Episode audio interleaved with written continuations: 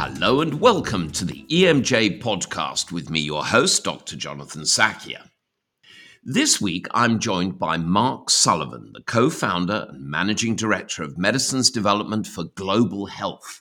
We're going to discuss his work that address inequities in global health. Mark obtained a bachelor's degree in biochemistry and microbiology from Deakin University in Geelong, Australia he served as a clinical program head at GlaxoSmithKline in London, associate director clinical at Gilead Sciences in California, and chief operating officer of Australia's Vaccine Design and Development Consortium at the University of New South Wales in Sydney. Mark has contributed to three successful global registrational programs for HIV and hepatitis B therapeutics has worked on 40 small molecule and biologic development programs at all stages and led the development of moxidectin through FDA approval. And that's one of the subjects we'll be discussing today. Mark was the 2019 Victorian Australian of the Year and in 2022 was awarded Officer of the Order of Australia in the Australia Day Honours List. He told me about a sliding door moment he loves old Australian cars and at some point thought that he wanted to be a mechanic until a mechanic told him in no uncertain terms to uh, pursue the career that he was fated for. And we are certainly glad that he did. So I'm delighted to have you with us. Welcome to the podcast, Mark Sullivan. Thanks, Jonathan, and hello. So let's start at the very beginning, as the song goes. What led you to study biochemistry and microbiology and then pursue the career you pursued? The research part, first of all. Okay, uh, so I really started from that fundamental love of science, of, of evidence.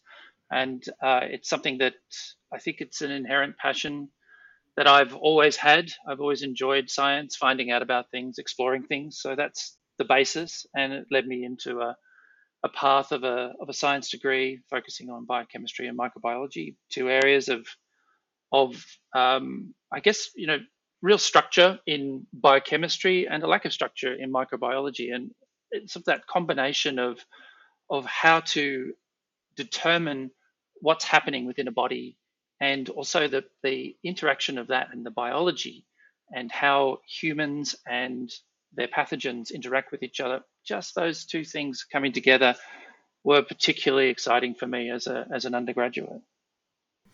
And and subsequently, your journey into pharma. How did you find yourself working in the industry? Well, I, I guess that again was one of those moments of of uh, a little bit like the mechanic telling me to go back and do my degree rather than being an idiot and trying to do something different. It, this was one of those moments where I, I was drawn to a uh, clinical research role. I'd, I'd read a lot about what clinical research was and what it involved, and that really interested me. And but there were a couple of other aspects of it that were, I, I think, a little less altruistic and a little less science driven. One of them was that the job came with a company car, and um, for reasons of um, slight shame, I was very attracted to having a company car because I'd never had one before. Uh, and the second thing is that the job involved a lot of travel. So it meant that I'd be able to satisfy that other hidden passion of mine, which is to to travel and and see different things and go different places. So uh, so it had a lot of the elements that I was looking for, and uh, a lot of the things that excited me, particularly around the the science and the development of, of new medicines. Being closer to that point of impact as well was quite attractive. So that led me to a role in the pharmaceutical industry, and I was lucky enough to get a job with GlaxoSmithKline, which was really like a it felt very much like a, a very large, very professional university environment where you were incredibly well supported. It was a, it was a great learning setting, lots of really talented people around me. It was a, it was a great place for me to cut my teeth in the, in the industry.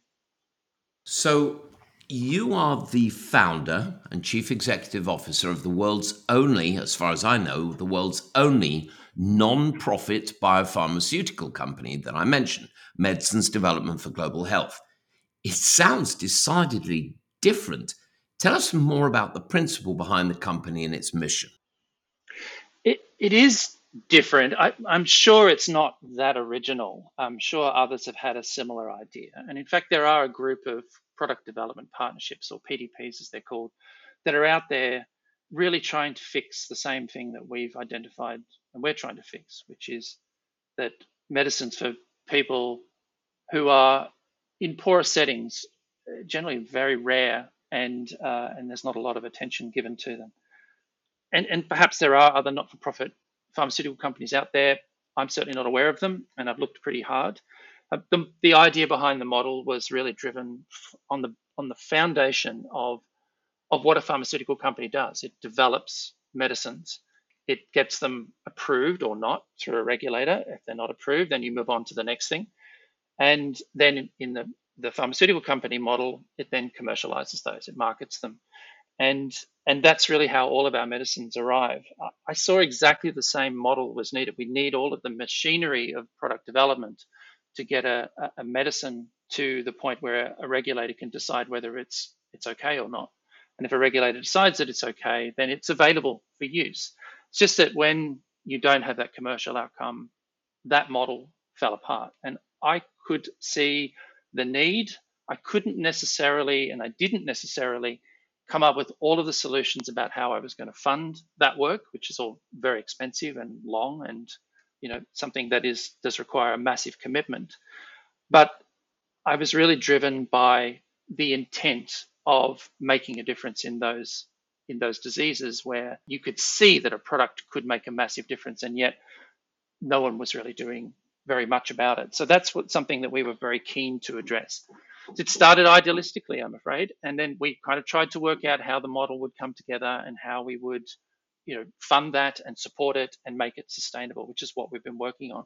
But that's the fundamental basics of um, how we came up with the idea, which is the need. The need is enormous in those low and middle income countries. The, the number of drugs that are coming through for diseases that are very, very tractable for treatment. So, in other words, treatments can be developed for them. It's just that at the end of the day, the people who get them cannot afford to pay for them or they can't afford to pay much for them. And that keeps our current development structures away.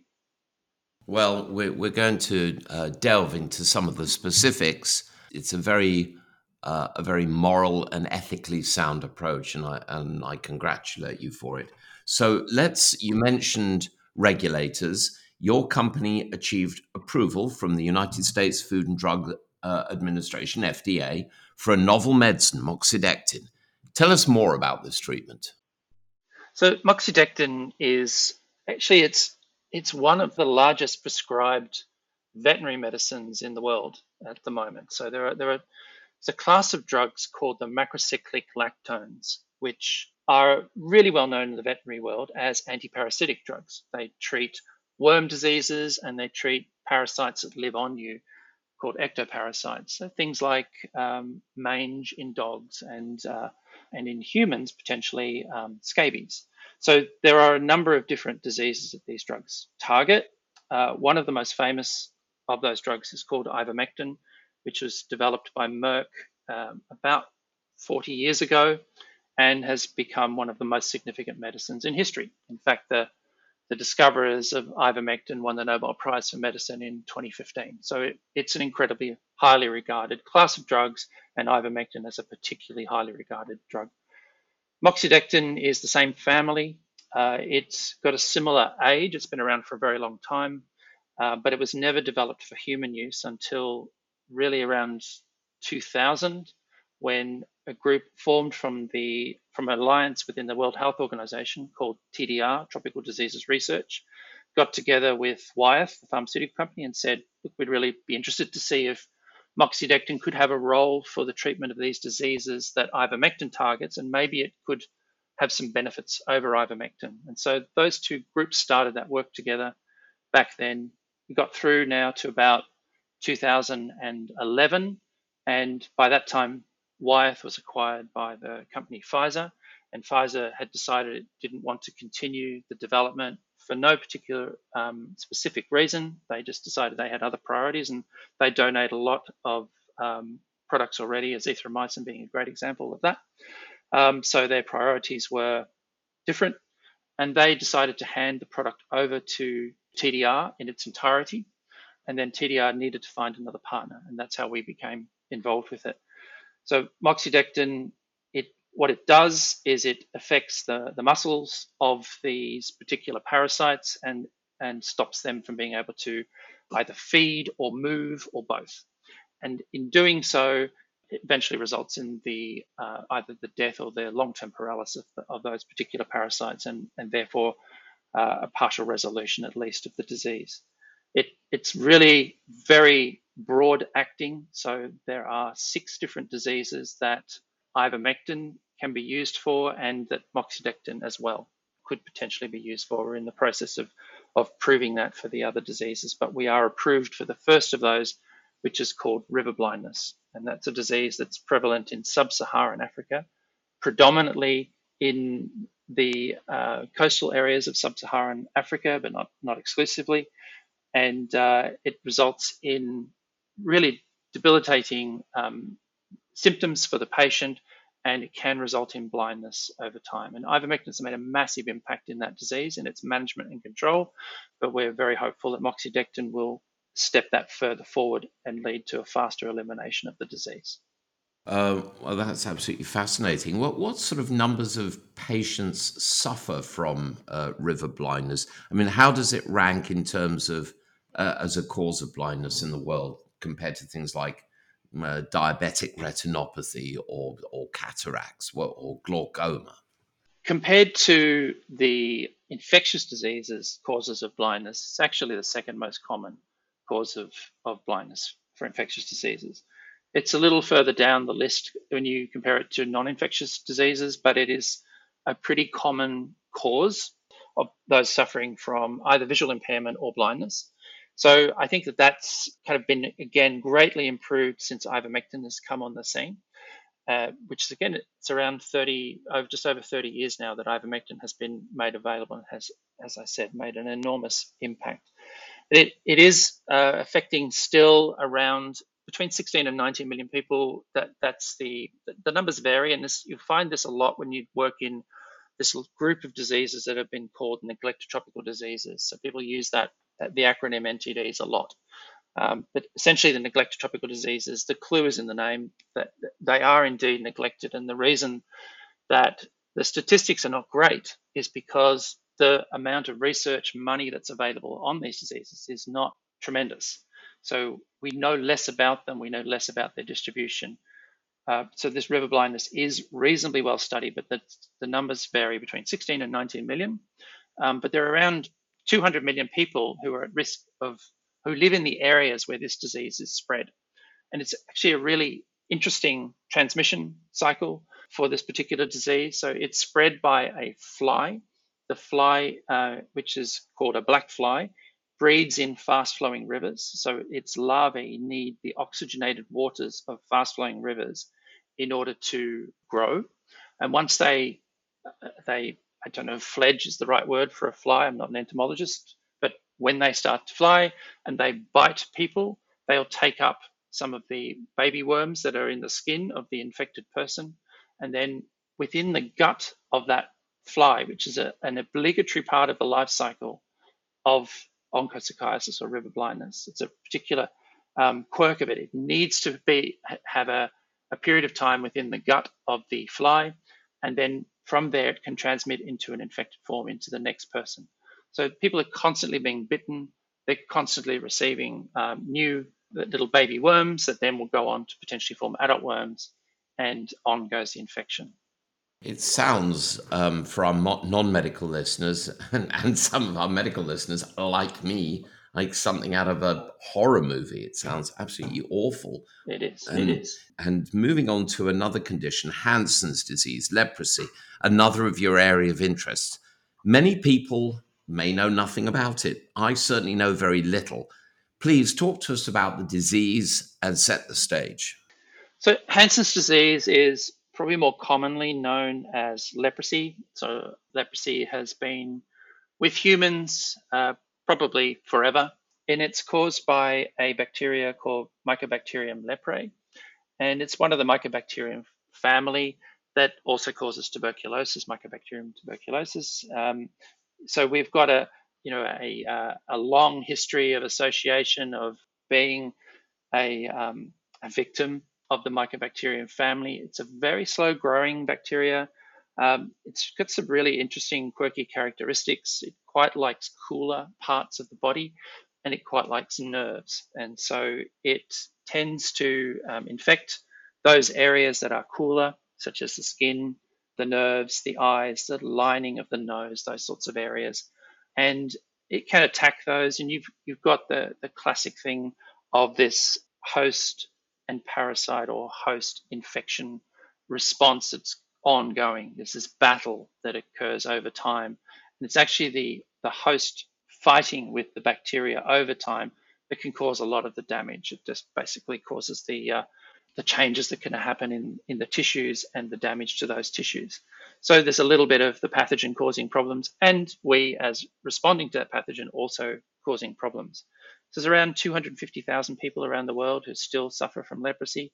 It is a very treatable disease. I think it's important to say that there are really good treatments for leprosy, and it's no longer associated with uh, as much of the stigma as it used to have because we don't see it as much in certain parts of the world, but it's still pretty prevalent in some areas. And, uh, and it's one of those issues that we think has gone away, and yet it hasn't. It's still there, it's still with us, and it will probably always be with us, despite the fact that we really do have some good treatments that treat the bacteria. One of the, the unusual factors of mycobacterium infection is that you can treat the bacteria and clear the body of that particular bacteria. But it tends to leave little antigens, little parts of itself behind, and the body can continue to react to those, those antigens over time. And so, what our treatment does, which is called, um, it's got a terribly catchy name of CC11050, um, which we have now got a, a, an official name for it. It takes time to get these official names and that's now called Dovramilast, which I'm not sure is any catchier. But nonetheless, that's the treatment that we're working with. So it's not moxidectin in this case; it's it's Dovramilast. It's a drug that um, modifies the immune system, and it treats the immune reaction that can happen sometimes years after you've resolved the infection. You get a very debilitating reaction called ENL, erythema nodosum leprosum, or also known as leprosy type 2 reaction.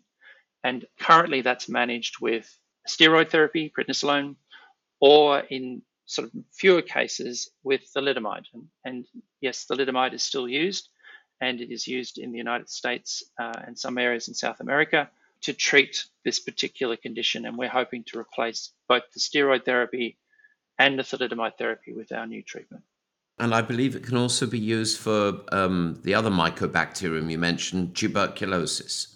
Yes, it is also in development for for mycobacterium tuberculosis. So, um, so we have a collaborative study that's ongoing at the moment, looking at the role of this drug alongside of current antimicrobial therapies in the treatment of tuberculosis. Which that's a very different proposition. You know, 250,000 people around the world have leprosy, but 10 million people currently have active tuberculosis. And really, it's I think the estimate is over 2 billion people are carriers of the of the Mycobacterium tuberculosis um, bacterium.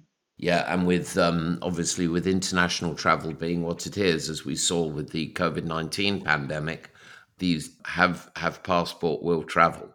Yes. So um, so we've we've dug into some of the specifics. Let's broaden out a little bit um, and this might be a stupid question, but from a humanistic perspective, how can we better address ways to leverage the skill sets and ingenuity of richer countries and pharmaceutical uh, scientists to bring innovative medicines to treat the diseases of low and middle income countries?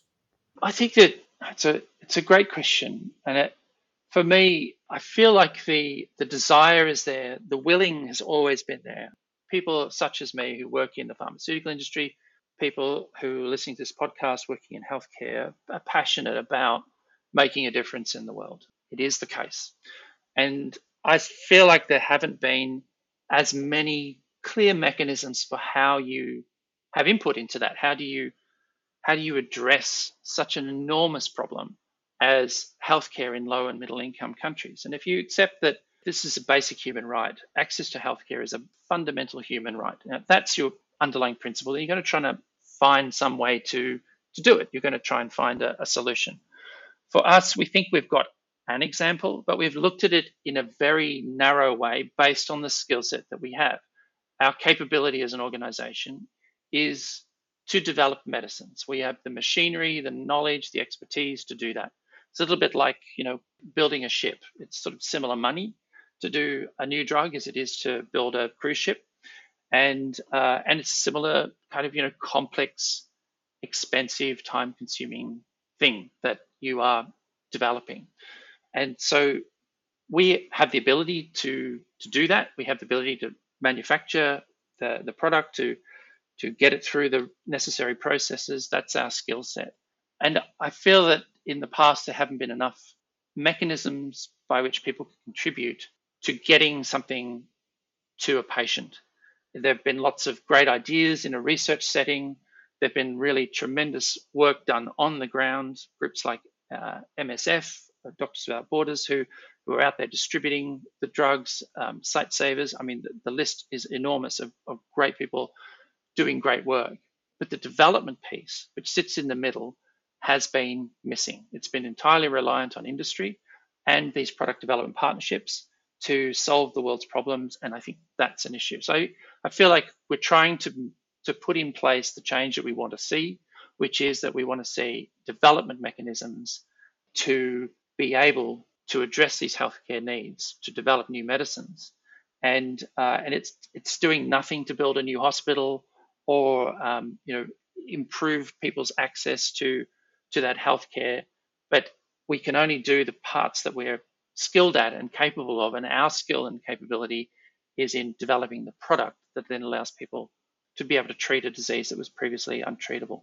So it's such a big problem. It's such a big mental mental process that you have to go through to think about how do I tackle this. And if I distill it down, I've tried to distill it down to the thing that we're good at and that is making the drugs. So, I guess to stay on this topic, uh, given current medicine development infrastructure, which you know you have work being done, like in the United States, on NIH funded and other government funded research programs in small uh, small companies and universities, and then sort of outsourced to industry. There's an obvious struggle when there's a clear public health need but no profitable market to offset the enormous expenditure. So how how do you go about tackling that issue? I mean, you're spending money. You if you're not paid for the medicines you develop, take through uh, clinical trials and the regulatory process, that's unsustainable. How do you make it work financially? It is the the fundamental question of our field. Uh, if you look at how things are funded at the moment, the model is entirely driven by if I can make enough profit, if the drug is successful in making it all the way through, then I can reinvest that in further R&D and the next drug will come. In our field, that doesn't apply. So that's the, the great challenge. I think there are some solutions here. So some products will have dual market opportunities. They're, not going to be massive blockbusters, but they will have a revenue generating opportunity. And I really have no hesitation in saying that rich countries like the one that I live in um, should pay more for its medicines if that enables others in lower and middle income countries to be able to access those medicines. So I think there is an economic model here that can work that needs to be founded on health equity, which is enabling people to have access to medicines. And I think working with those dual market opportunities is really, um, for us, a, a particular area of interest. Leprosy is one of those that is not a dual market opportunity. It's only a low and barely middle income, but mostly low income country disease. Uh, I mentioned before scabies and moxidectin. Uh, we're working on the development of that. We see that as a dual market opportunity. That occurs anywhere in the world, all over the world. And I think uh, for richer countries, they'll be able to afford to, to buy that medicine. And, uh, and some of those profits will go back into providing the drug in lower income countries. So that's how we've started to tackle it. We also um, look for social impact investment to support our development work on the basis of a potentially a future future market opportunity. And then there is another very complicated, and I won't um, spend a lot of time on it, but I will just mention the US government has a program called the Priority Review Voucher, which is a scheme meant to support development of medicines for, for those very poor market opportunity diseases. And the priority review voucher is a uh, quite a successful program and it enables us to raise money against the potential value of that voucher. So we've been funded in the past because of that.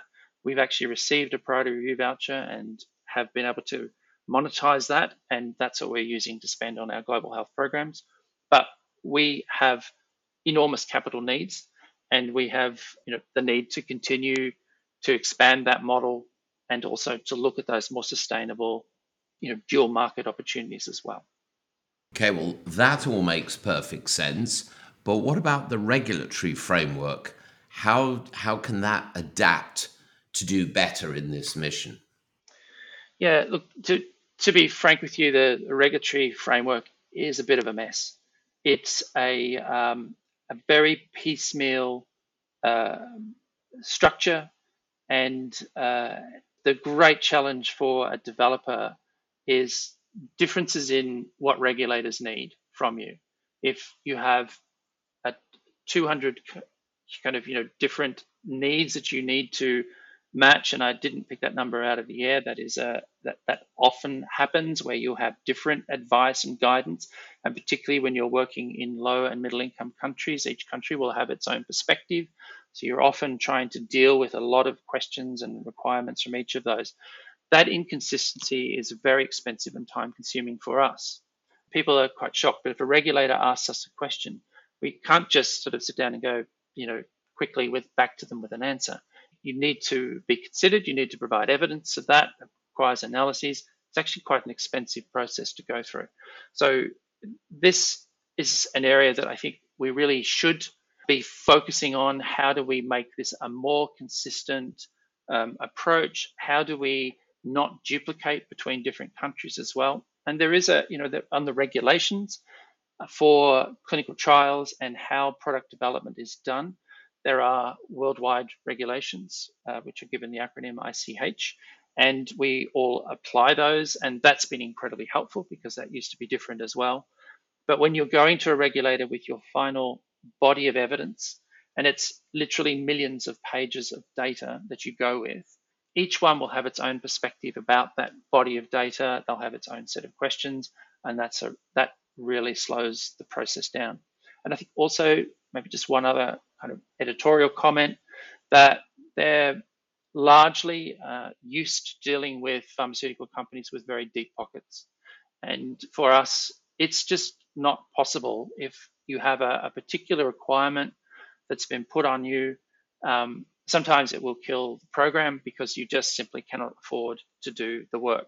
So I think regulators are, are good at trying to help and trying to um, guide you, particularly the very experienced ones. We work a lot with the, there are a group of regulators who are called stringent regula- regulatory authorities. Uh, we work with them first because they have a lot more experience and they have the resources. And the World Health Organization publishes that list of who they are. So we work with those as a priority. But when you're starting to work outside of that framework, you do end up with difficulty. I also think there's one area that regulators could help with, which is in the way that approvals are done. The bar to get an approval is incredibly high. It's it's extremely difficult. if I said to you that there's around 200 billion dollars spent just by the pharmaceutical industry on R&D each year, it should be shocking, and it is shocking because it's a vast amount of money. But that particular you know, sum is in contrast to around three and a half or four billion dollars spent on diseases of low and middle income countries. And all of that money generates just 40 novel medicines per year.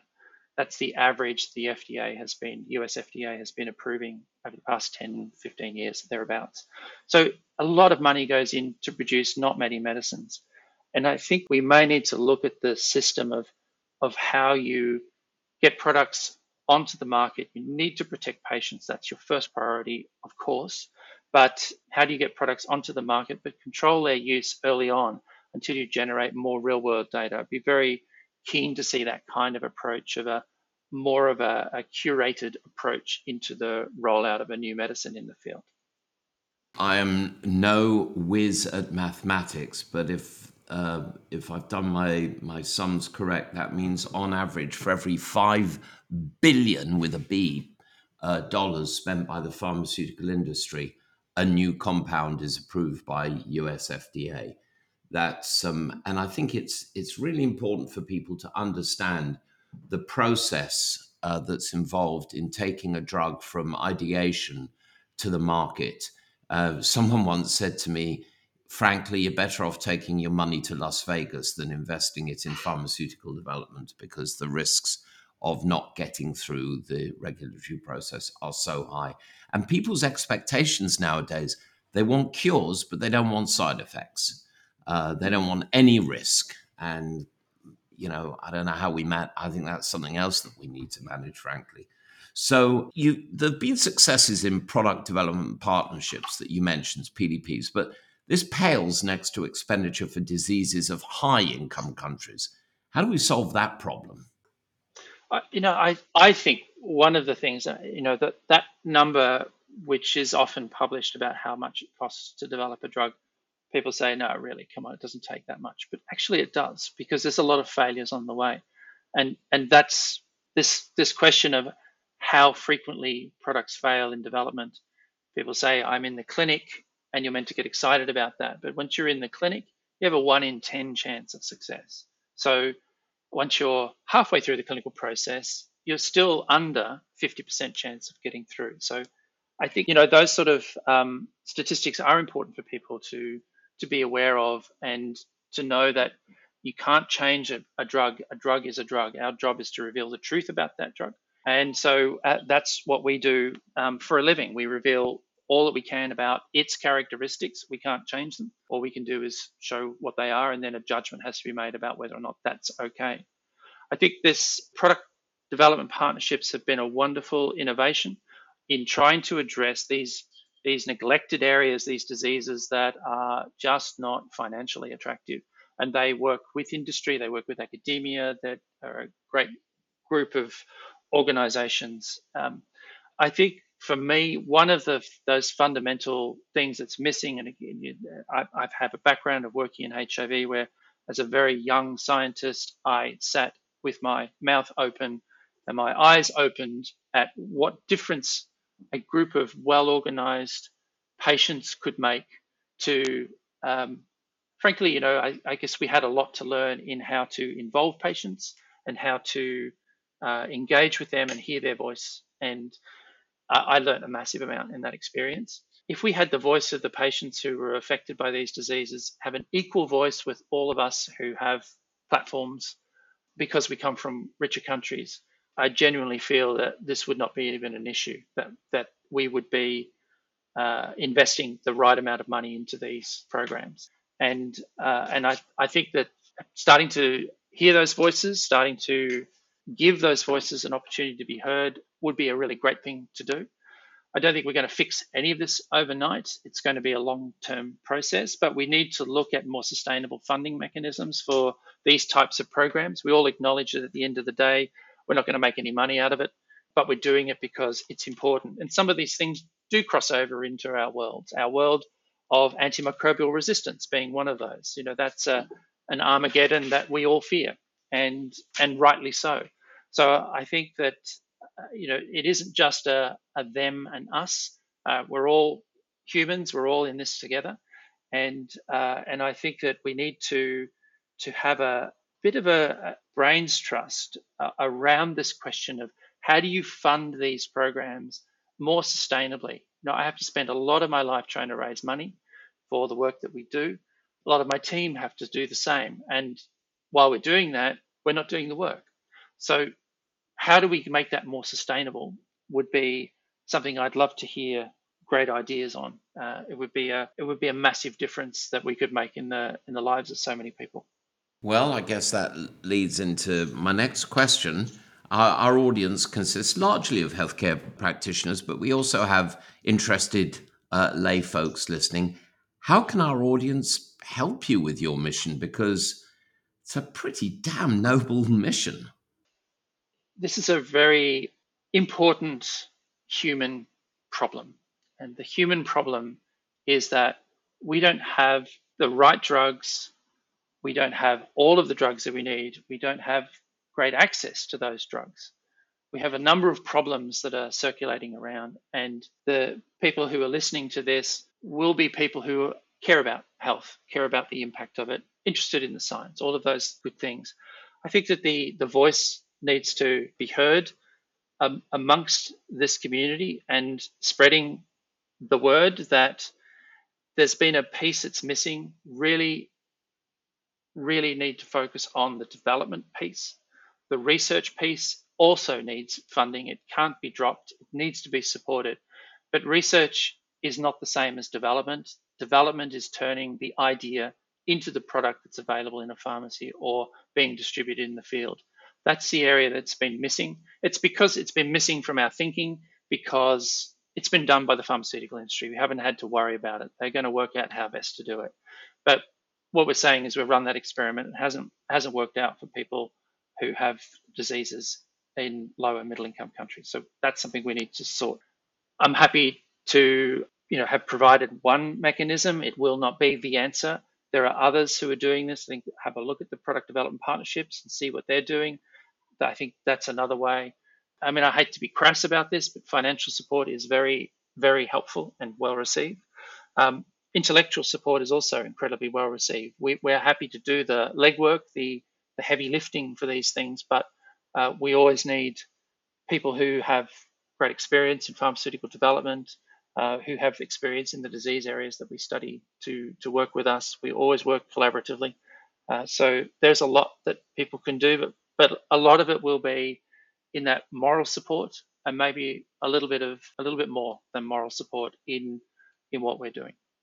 Well, this is a wonderfully noble mission. I remember visiting uh, an island in Crete, Spinalonga, which has had many functions over the years, but it was a, a leper colony in um, uh, in bygone years. And you think about the impact this disease has had on humanity and all the other things that you're addressing. So yeah, let's see what we can do to to help. And talking about helping and sort of aspirational things, Mark, if a genie popped out of a, a bottle you found on a beach and offered you three wishes to improve global healthcare, what would they be? I think it's a, it's a great question. There's always a smarty answer, which is, you know, infinite infinite wishes would be your first one. The, the other in global health would be that we just simply resolve these diseases, but trying to to put a little bit of practicality around this.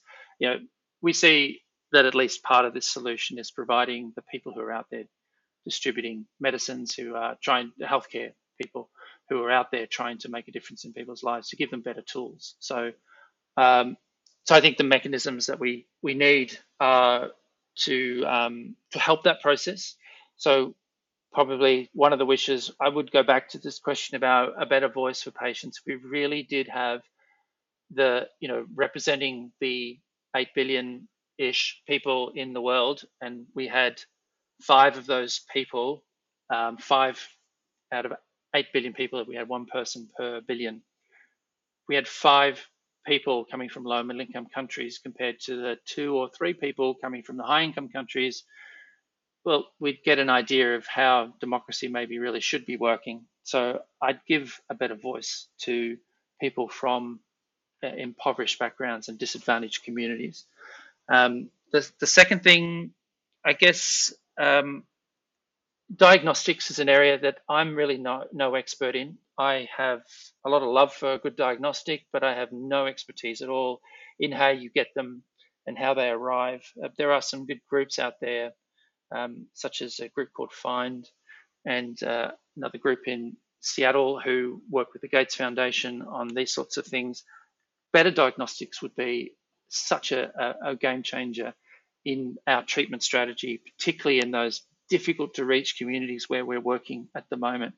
You know, the, current strategy is mass drug administration. So you go into the community, all eligible people get treated, and, and then you leave. If you had better affordable diagnostics, you would be able to really target those people in the community who needed the treatment. It would change a great deal. I guess that maybe the third wish would be it is again. I'm sorry to be crass, but it is um, that we had a better financing mechanism for R and D in this area. You know, the, the cost of a drug in an, a pharmacy in, in the UK, an excellent system. Um, in the US, people pay the full cost of a drug, which is the cost of the R&D, the cost of everything that failed in R&D, the cost to manufacture the drug, and the profit. And so if you had a different funding mechanism that supported that R&D, you could actually take out a couple of those equations because as a non-profit, we don't need to charge a profit. We do need to be sustainable. We've got bills to pay, so we just need to pay for the cost of the goods, and we need to pay for the R&D. And if we are able to do that, then I think we would you know completely change the paradigm. This is supplemental to the pharmaceutical industry. It's not it's not in competition with. It's actually different too. This is how we would address those low middle income country diseases. So I would my third wish would be a a, um, a solid, reliable funding mechanism that meant I didn't have to spend my life in an airplane uh, trying to raise capital. Well, I think if anyone's going to get this uh, get this job done, it's you. I, I am enormously impressed at all you've achieved and very grateful that, you, that you're out there uh, fighting this noble fight. I'm afraid that's all we've got time for today. Thank you so much, Mark Sullivan, for sharing your wisdom with us. It's a pleasure to have you here. And again, thanks for everything you're doing. Thanks very much, Jonathan. Absolute pleasure. So, folks, please subscribe so that you never miss an episode and maybe check out our archives and like us on social media. Also, please join us next week for another fascinating episode. And until then, I'm Dr. Jonathan Sackier, and I thank you for listening to the EMJ podcast.